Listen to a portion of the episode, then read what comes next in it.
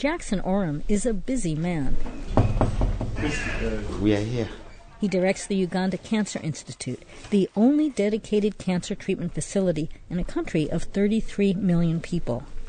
But he still finds time to see patients like Musa Sitimba.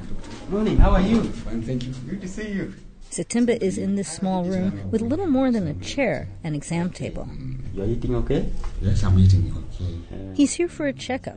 He has a type of gastrointestinal cancer that is often fatal even in the West. You are getting one of the best treatments for this disease. Oh, Yeah.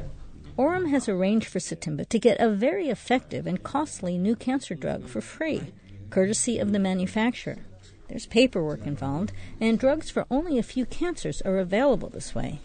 It's a godsend for Sitimba, who's been doing very well.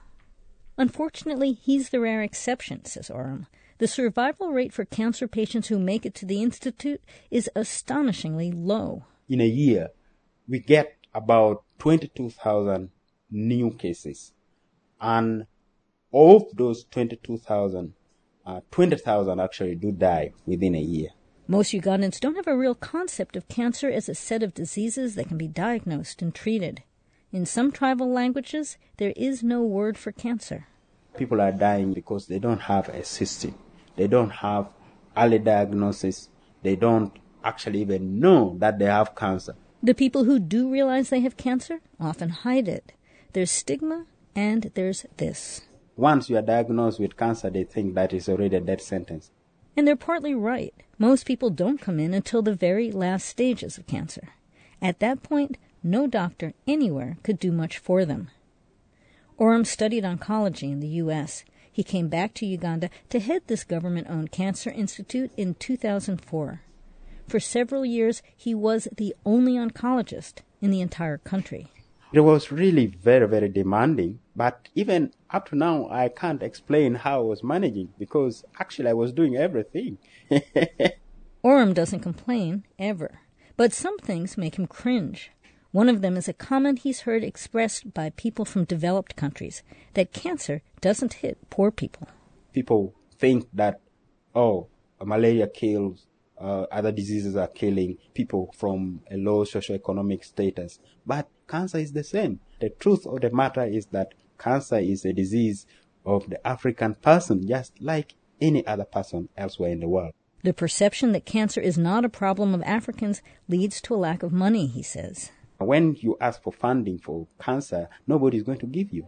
But if you ask for funding for these other diseases, they say, all right, your priority is correct. We are going to give you some funds. I think that is actually the reason why things are the way they are.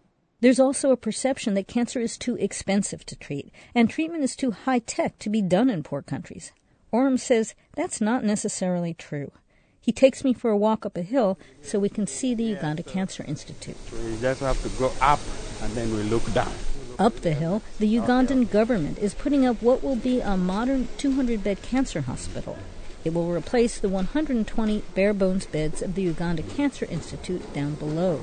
You see that expanse of a building with a blue roof?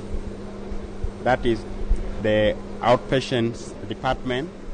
In that building is a clinic like some you might see in the U.S., where patients receive chemotherapy through intravenous lines.